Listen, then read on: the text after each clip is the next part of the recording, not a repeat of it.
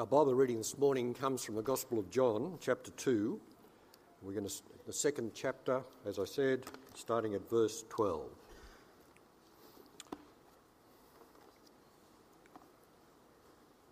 After this, he went down to Capernaum with his mothers and brothers and disciples, and there they stayed a few days. When it was almost time for the Jewish Passover, Jesus went up to Jerusalem. In the temple courts, he found people selling cattle, sheep, and doves, and others sitting at table exchanging money. So he made a whip out of cords, and he drove them all from the temple courts, both sheep and cattle. He scattered the coins of the money changers and overturned their tables. To those who sold, sold doves, he said, Get these out of here. Stop turning my father's house into a market. His disciples remembered that it is written, Zeal for your house will consume me. The Jews then responded to him, What sign can you show us to prove your authority to do all this? Jesus answered them, Destroy this temple, and I will raise it again in three days. And they replied, It has taken 46 years to build this temple, and you are going to raise it in three days? But the temple he had spoken of was his body. After he was raised from the dead, his disciples recalled what he had said. Then they believed the scriptures and the words that Jesus had spoken. Here ends our reading.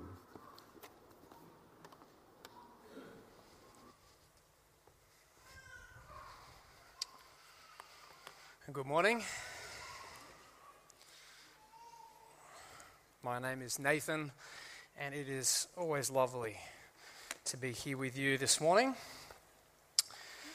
We are in the book of John, and we're going to need God's help. So let's pray before we get started. Lord and Heavenly Father, we, we thank you for your powerful and precious word. We, we just pray, Lord, that this morning you would give us ears to hear. Amen. Before ending up here in Manly, I spent a few years at Bible College, place called Moore College in at Newtown, um, in the inner west of Sydney. And uh, there were a lot of great things that I did in my time at college.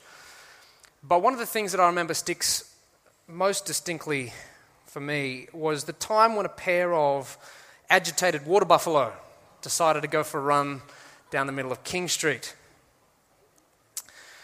It's an interesting day. Everything stopped when it happened. They came kind of charging right past our building as we were in the middle of a lecture. But cars, pedestrians, cyclists, you name it, everyone wanted to just stop and watch as these two huge livestock came charging down City Street. It turns out that they'd actually been participants in the filming of a, a commercial for Samsung. And suddenly they decided they were done.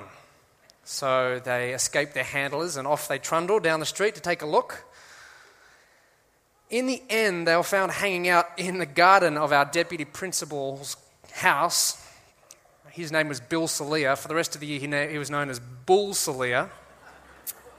Followed him for a while. That day's been burned in my memory just because of how different and unexpected it was. Not unlike the scene described for us in our passage today. This is a story that sticks with you precisely because of how different and unexpected it is. You know, the day that Jesus got mad and started throwing stuff around. That's a headline you're going to take notice of, isn't it? because it's different to the polite and well mannered picture that we usually have of Jesus. And here he is, rocking up to the holiest place on earth, whip in hand, setting livestock free, overturning people's tables. Can you imagine what the noise would have been like if you were there that day? In the temple, people shouting, animals panicking, coins bouncing off the floor. What a commotion it would have caused. And not just in the temple but consider the commotion it would have caused throughout the city as a whole barnyard of animals is set loose to stampede through the streets. That's a day that you would remember, isn't it? It's just so striking. And it begs the question what exactly is going on here? Why is Jesus flying off the handle? And the answer to that, my friends, is actually the most striking thing about this whole incident. So let's take a closer look. If it is your first time here today, or you haven't joined us for the last few weeks, we have been working through the middle of a series in the Gospel of John. And John's great goal in writing his Gospel is so that those who read it, people like you, people like me, as we open it and read it, that we might come to see the reality of who Jesus is. And that when we see that reality, we might find life. Last week, if you were with us, we saw Jesus kick off his ministry with a wedding miracle where he replaced the stale water of religious ritual with the new wine of Christianity. Immediately following the wedding in Cana, we see this morning Jesus, his family, his disciples, they swing by Capernaum for a while, and then they make the journey up to Jerusalem in time to, to participate in the Passover festival. Now, they would not have been the only ones making this journey. It was coming up to the time of Passover, Passover being that Jewish festival whereby Israel remembered the time that God brought them out of Egypt. And it involved sacrifice sacrificing an animal. And the only acceptable place in order to do that sacrifice was actually in the temple in Jerusalem. So if you're celebrating the Passover, you're going to the temple. I imagine it would have been like one of those super hot weekends here in Manly. We've had a few of them recently. And you walk out onto the Corso, you probably experienced this, and all of a sudden you're hit by a wave. Not from the ocean, but a wave of people heading in the same direction, making that long pilgrimage from the ferry to the beach. You know what I'm talking about, right? There would have been flocks and flocks of Jews from around the world just converging on Jerusalem in order to make it in time to sacrifice in the temple. And if you're traveling a long way, you can't just pack your sacrificial lamb into your backpack, can you? That wouldn't really work. So when pilgrims arrived in Jerusalem, they would actually need to purchase an animal in order to sacrifice. And if they wanted to donate money to the temple, they actually had to get it changed first because the temple wouldn't accept just any old foreign cash. They wanted a particular type, so you had to get it changed as well. So I guess the thinking went well, people are coming to the temple in order to sacrifice, and they're coming a long way in order to do it. Why don't we make it easier for everyone and just let the merchants set up in the temple courts. That way, it's kind of a one stop offering shop for everyone when they turn up looking for their sacri- sacrificial needs. Now, it's a lucrative system for the merchants because you've got your buyers all just flocking straight to you, and it's also convenient for those people looking to find a sacrifice. It's a system that worked pretty well. That is until the day Jesus turned up and all heaven broke loose so to speak. Take a look. Verse 14, what do we see? Jesus enters the temple and he finds the animal merchants, the cattle and the sheep. He sees the money changers. And then in verse 15, it gets real. So he made a whip out of cords and drove all from the temple courts, both the sheep and the cattle. He scattered the coins of the money changers and he overturned their tables. Wow. Last week, Jesus kept the party pumping, didn't he? Turning water into wine. But this week, we see he's shutting the party down, wielding a makeshift whip. What a turn of events that is.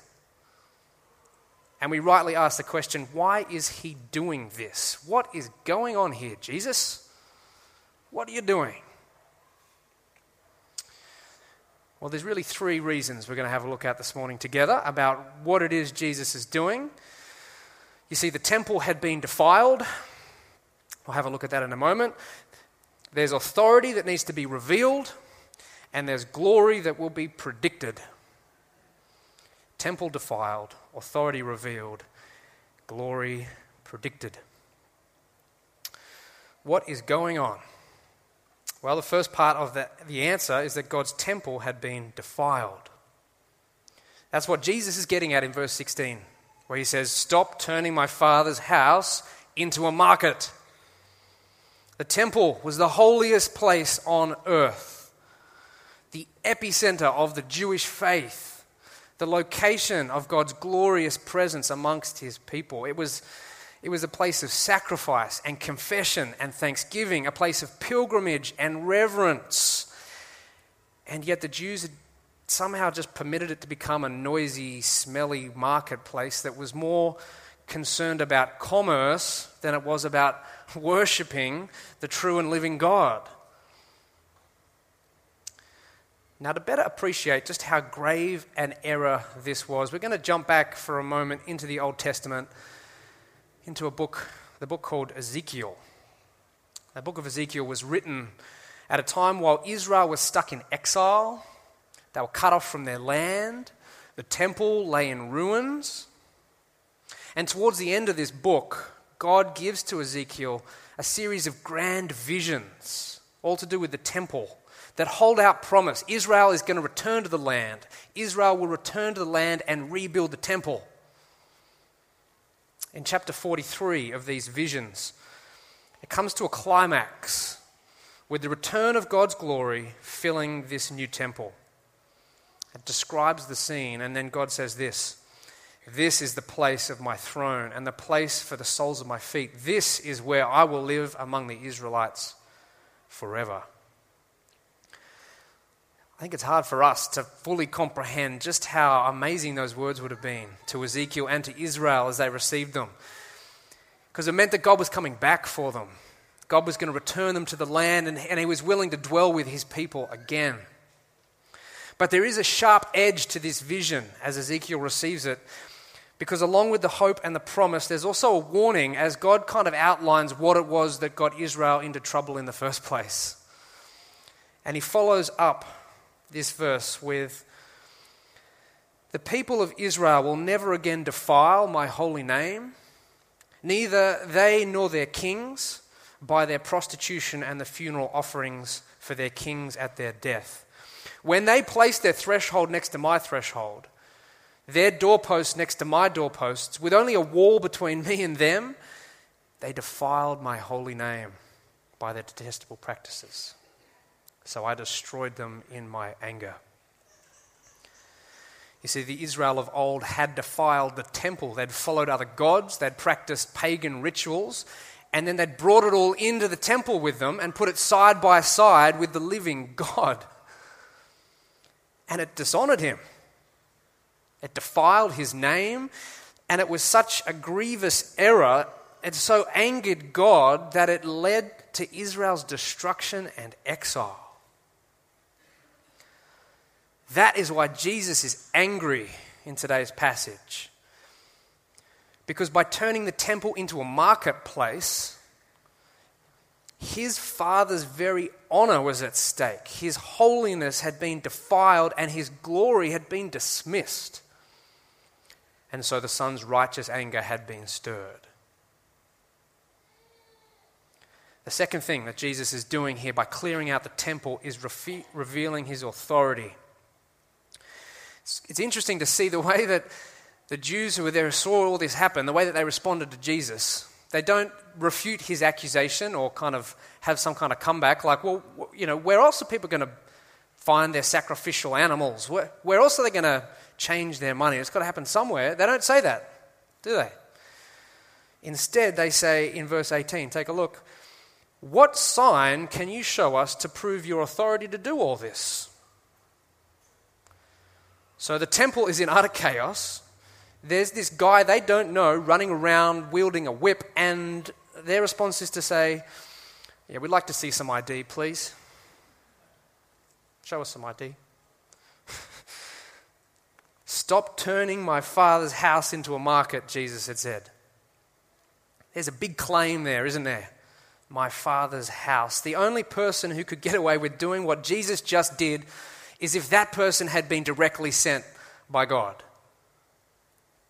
A prophet, perhaps even the Messiah, God's long awaited anointed one. So, by clearing the temple that day, essentially what Jesus is doing is he's standing there saying, I am He. Hundreds of years before this, Prophet Malachi predicted an event like this. He said, Then suddenly, the Lord you are seeking will come to his temple. The messenger of the covenant whom you desire will come, says the Lord Almighty. But who can endure the day of his coming? Who can stand when he appears? For he will be like a refiner's fire or a launderer's soap. Like a refiner's fire. We read this morning, don't we? When Jesus vi- visited the temple that day, there was no one that could stand, no one who could resist his purification. So he's standing there in the very epicenter of the Jewish faith and he's declaring emphatically, I have come. The Lord has come. And in the face of his claims to divine authority, all they can manage to ask him is, Okay, uh, can you prove it? If you really are sent by God, how about you give us a sign, a miracle, and that will, that'll, that'll seal it. Now, look, I don't know if they genuinely wanted him to actually do a sign. Like, maybe they were just saying that to him so that when he then wasn't able to produce a sign, they could arrest him and punish him. I'm not sure. But what Jesus says is brilliant. It's brilliant. And it brings us to the third thing that's happening here glory predicted.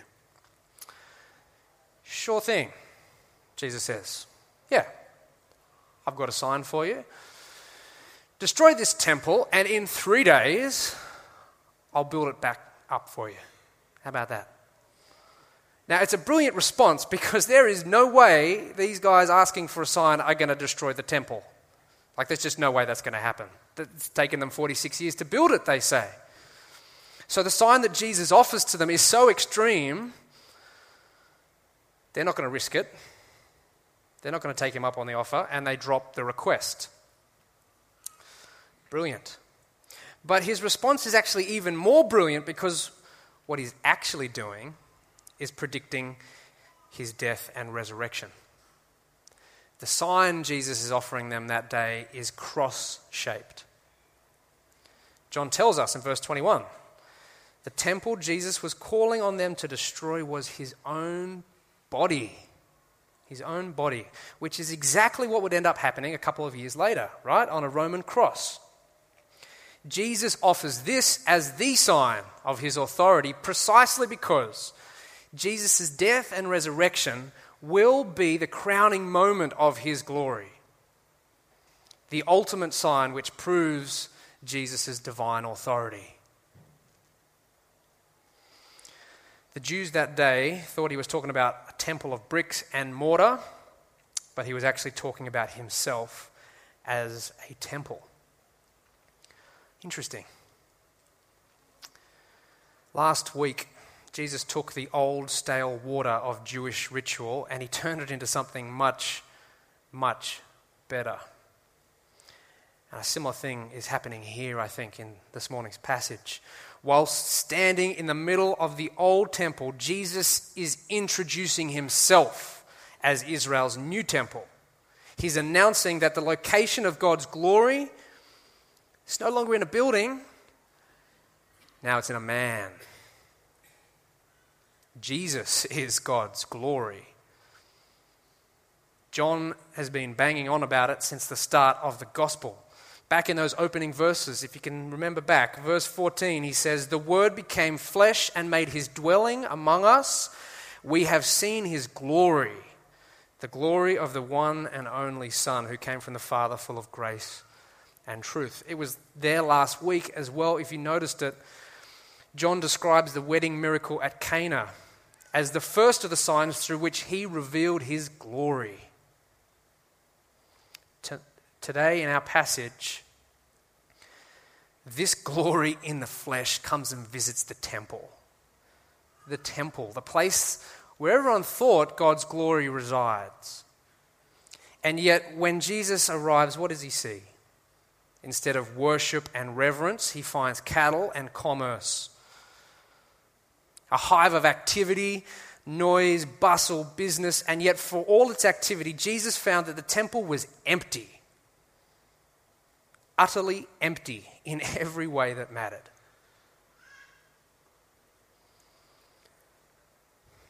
The famous Jewish historian Josephus once said that to approaching visitors to Jerusalem, the temple appeared like a mountain of snow, glistening in the sunlight.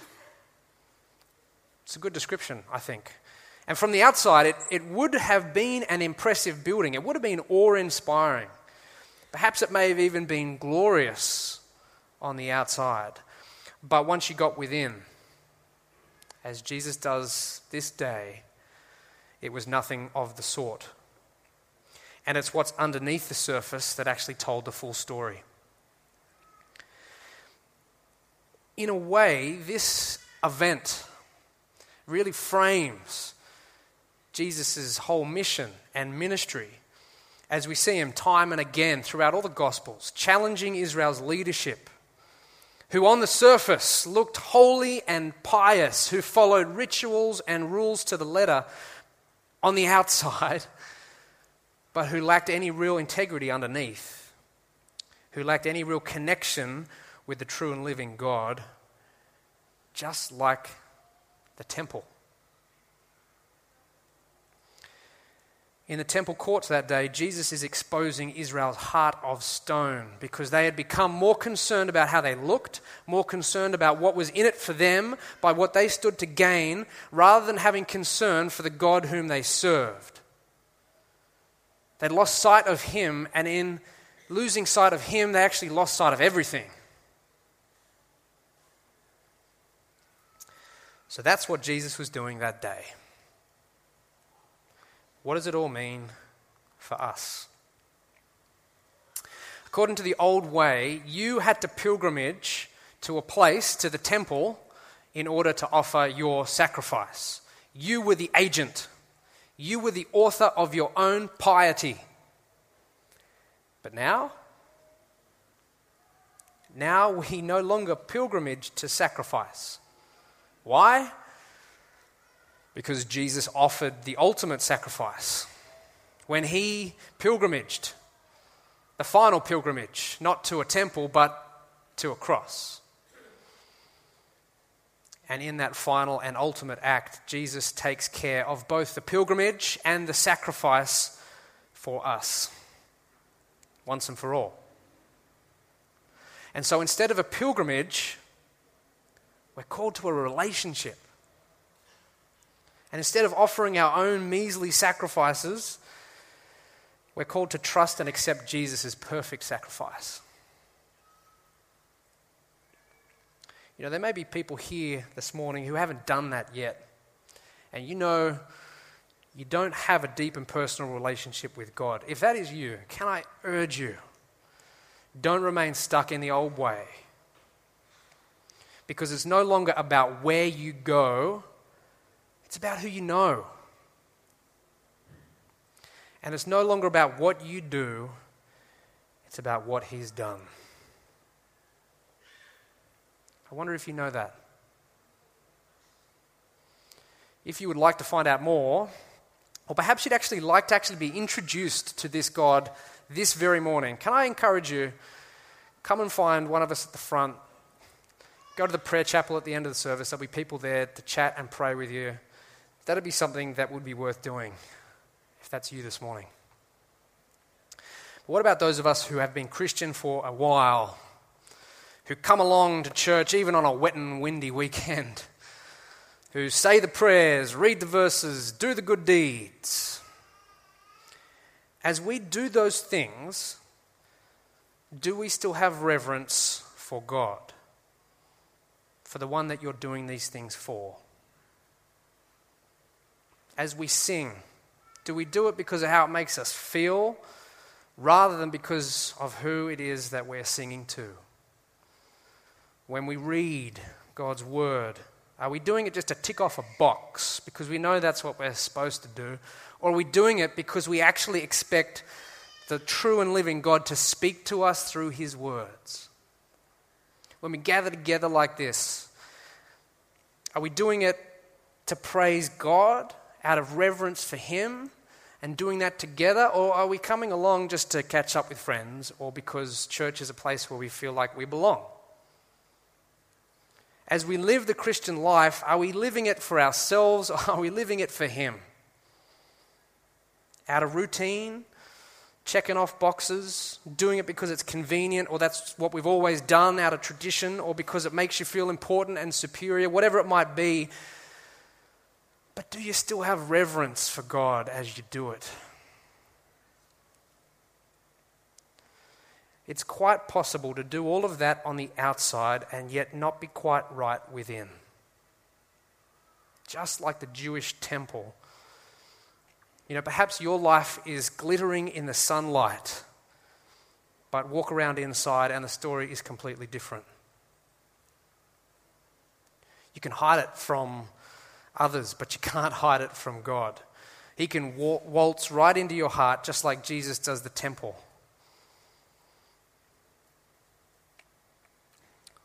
Wonder if you've ever seen or heard of the show Hoarders. That'll make you feel good about your own mess at home, right? The premise of this show involves houses that have become overrun with clutter. So crowded, in fact, that it ceases to function as a house. There's nowhere to eat, there's nowhere to sleep, there's just mess everywhere. No space or room for anything. It's kind of like what our hearts are like when we begin life with Christ. They're cluttered, they're crowded, full of rubbish. But that's not how it remains. Through the Holy Spirit, through the Word of God and prayer, through being with God's people, Jesus actually will clear out your heart, just like He cleared out the temple, piece by piece, bit by bit, refining and purifying and teaching us what it actually means to live for God with our whole lives. as you watch this show, you look at these houses, these poor people who live in these conditions, and you wonder how did, it, how did they let it get to that point? It's not like you just suddenly find a thousand newspapers and decide that, you know, they're going to fit really well right here next to the fridge. That's not how it works, right? It probably happens slowly, over time, bit by bit, until you don't even notice the stuff piling up until it's from ceiling to floor, and you're surrounded by garbage. I wonder if that's what actually happened with Israel's temple. Over time, bit by bit, God got crowded out. I wonder if you've ever noticed that happening with your own heart. Jesus is clearing out our hearts of all the muck and the garbage, but if we're not careful, we can easily start bringing that stuff back in. It's like us going out to the skip bin and going, oh, actually, no, I still need that, sorry. And we start cluttering our heart again. God gets crowded out, crowded by new desires, by essential plans that we hold ourselves to, crowded out by our fears or our doubts, crowded by our pleasures or our grand ambitions. And if it's left unchecked, these things eventually take root in our heart again. So have a think for a moment, an honest moment this morning. What, what does Jesus still need to clear out from your heart? What is it that's starting to crowd God out of your life? What's distracting you from worship, from reverence for God?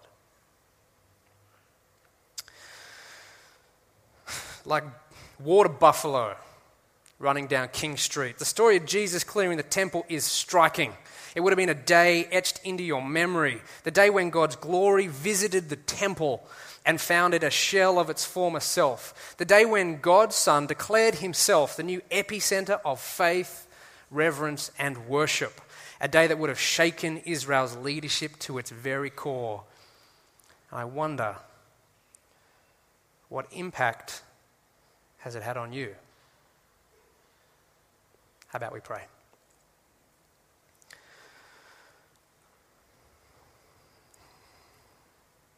Heavenly Father, we are thankful for your word. when it encourages us and uplifts us. And you know, we're thankful for your word in those times when it challenges us, when it cuts us to our heart. Whatever it's done, Lord, for us this morning, we just pray that you would be at work in it and through it. And as we gaze on your glorious Son and give thanks for what he has done for us, we pray, Father, that we would have reverence for you. Amen. We are going to.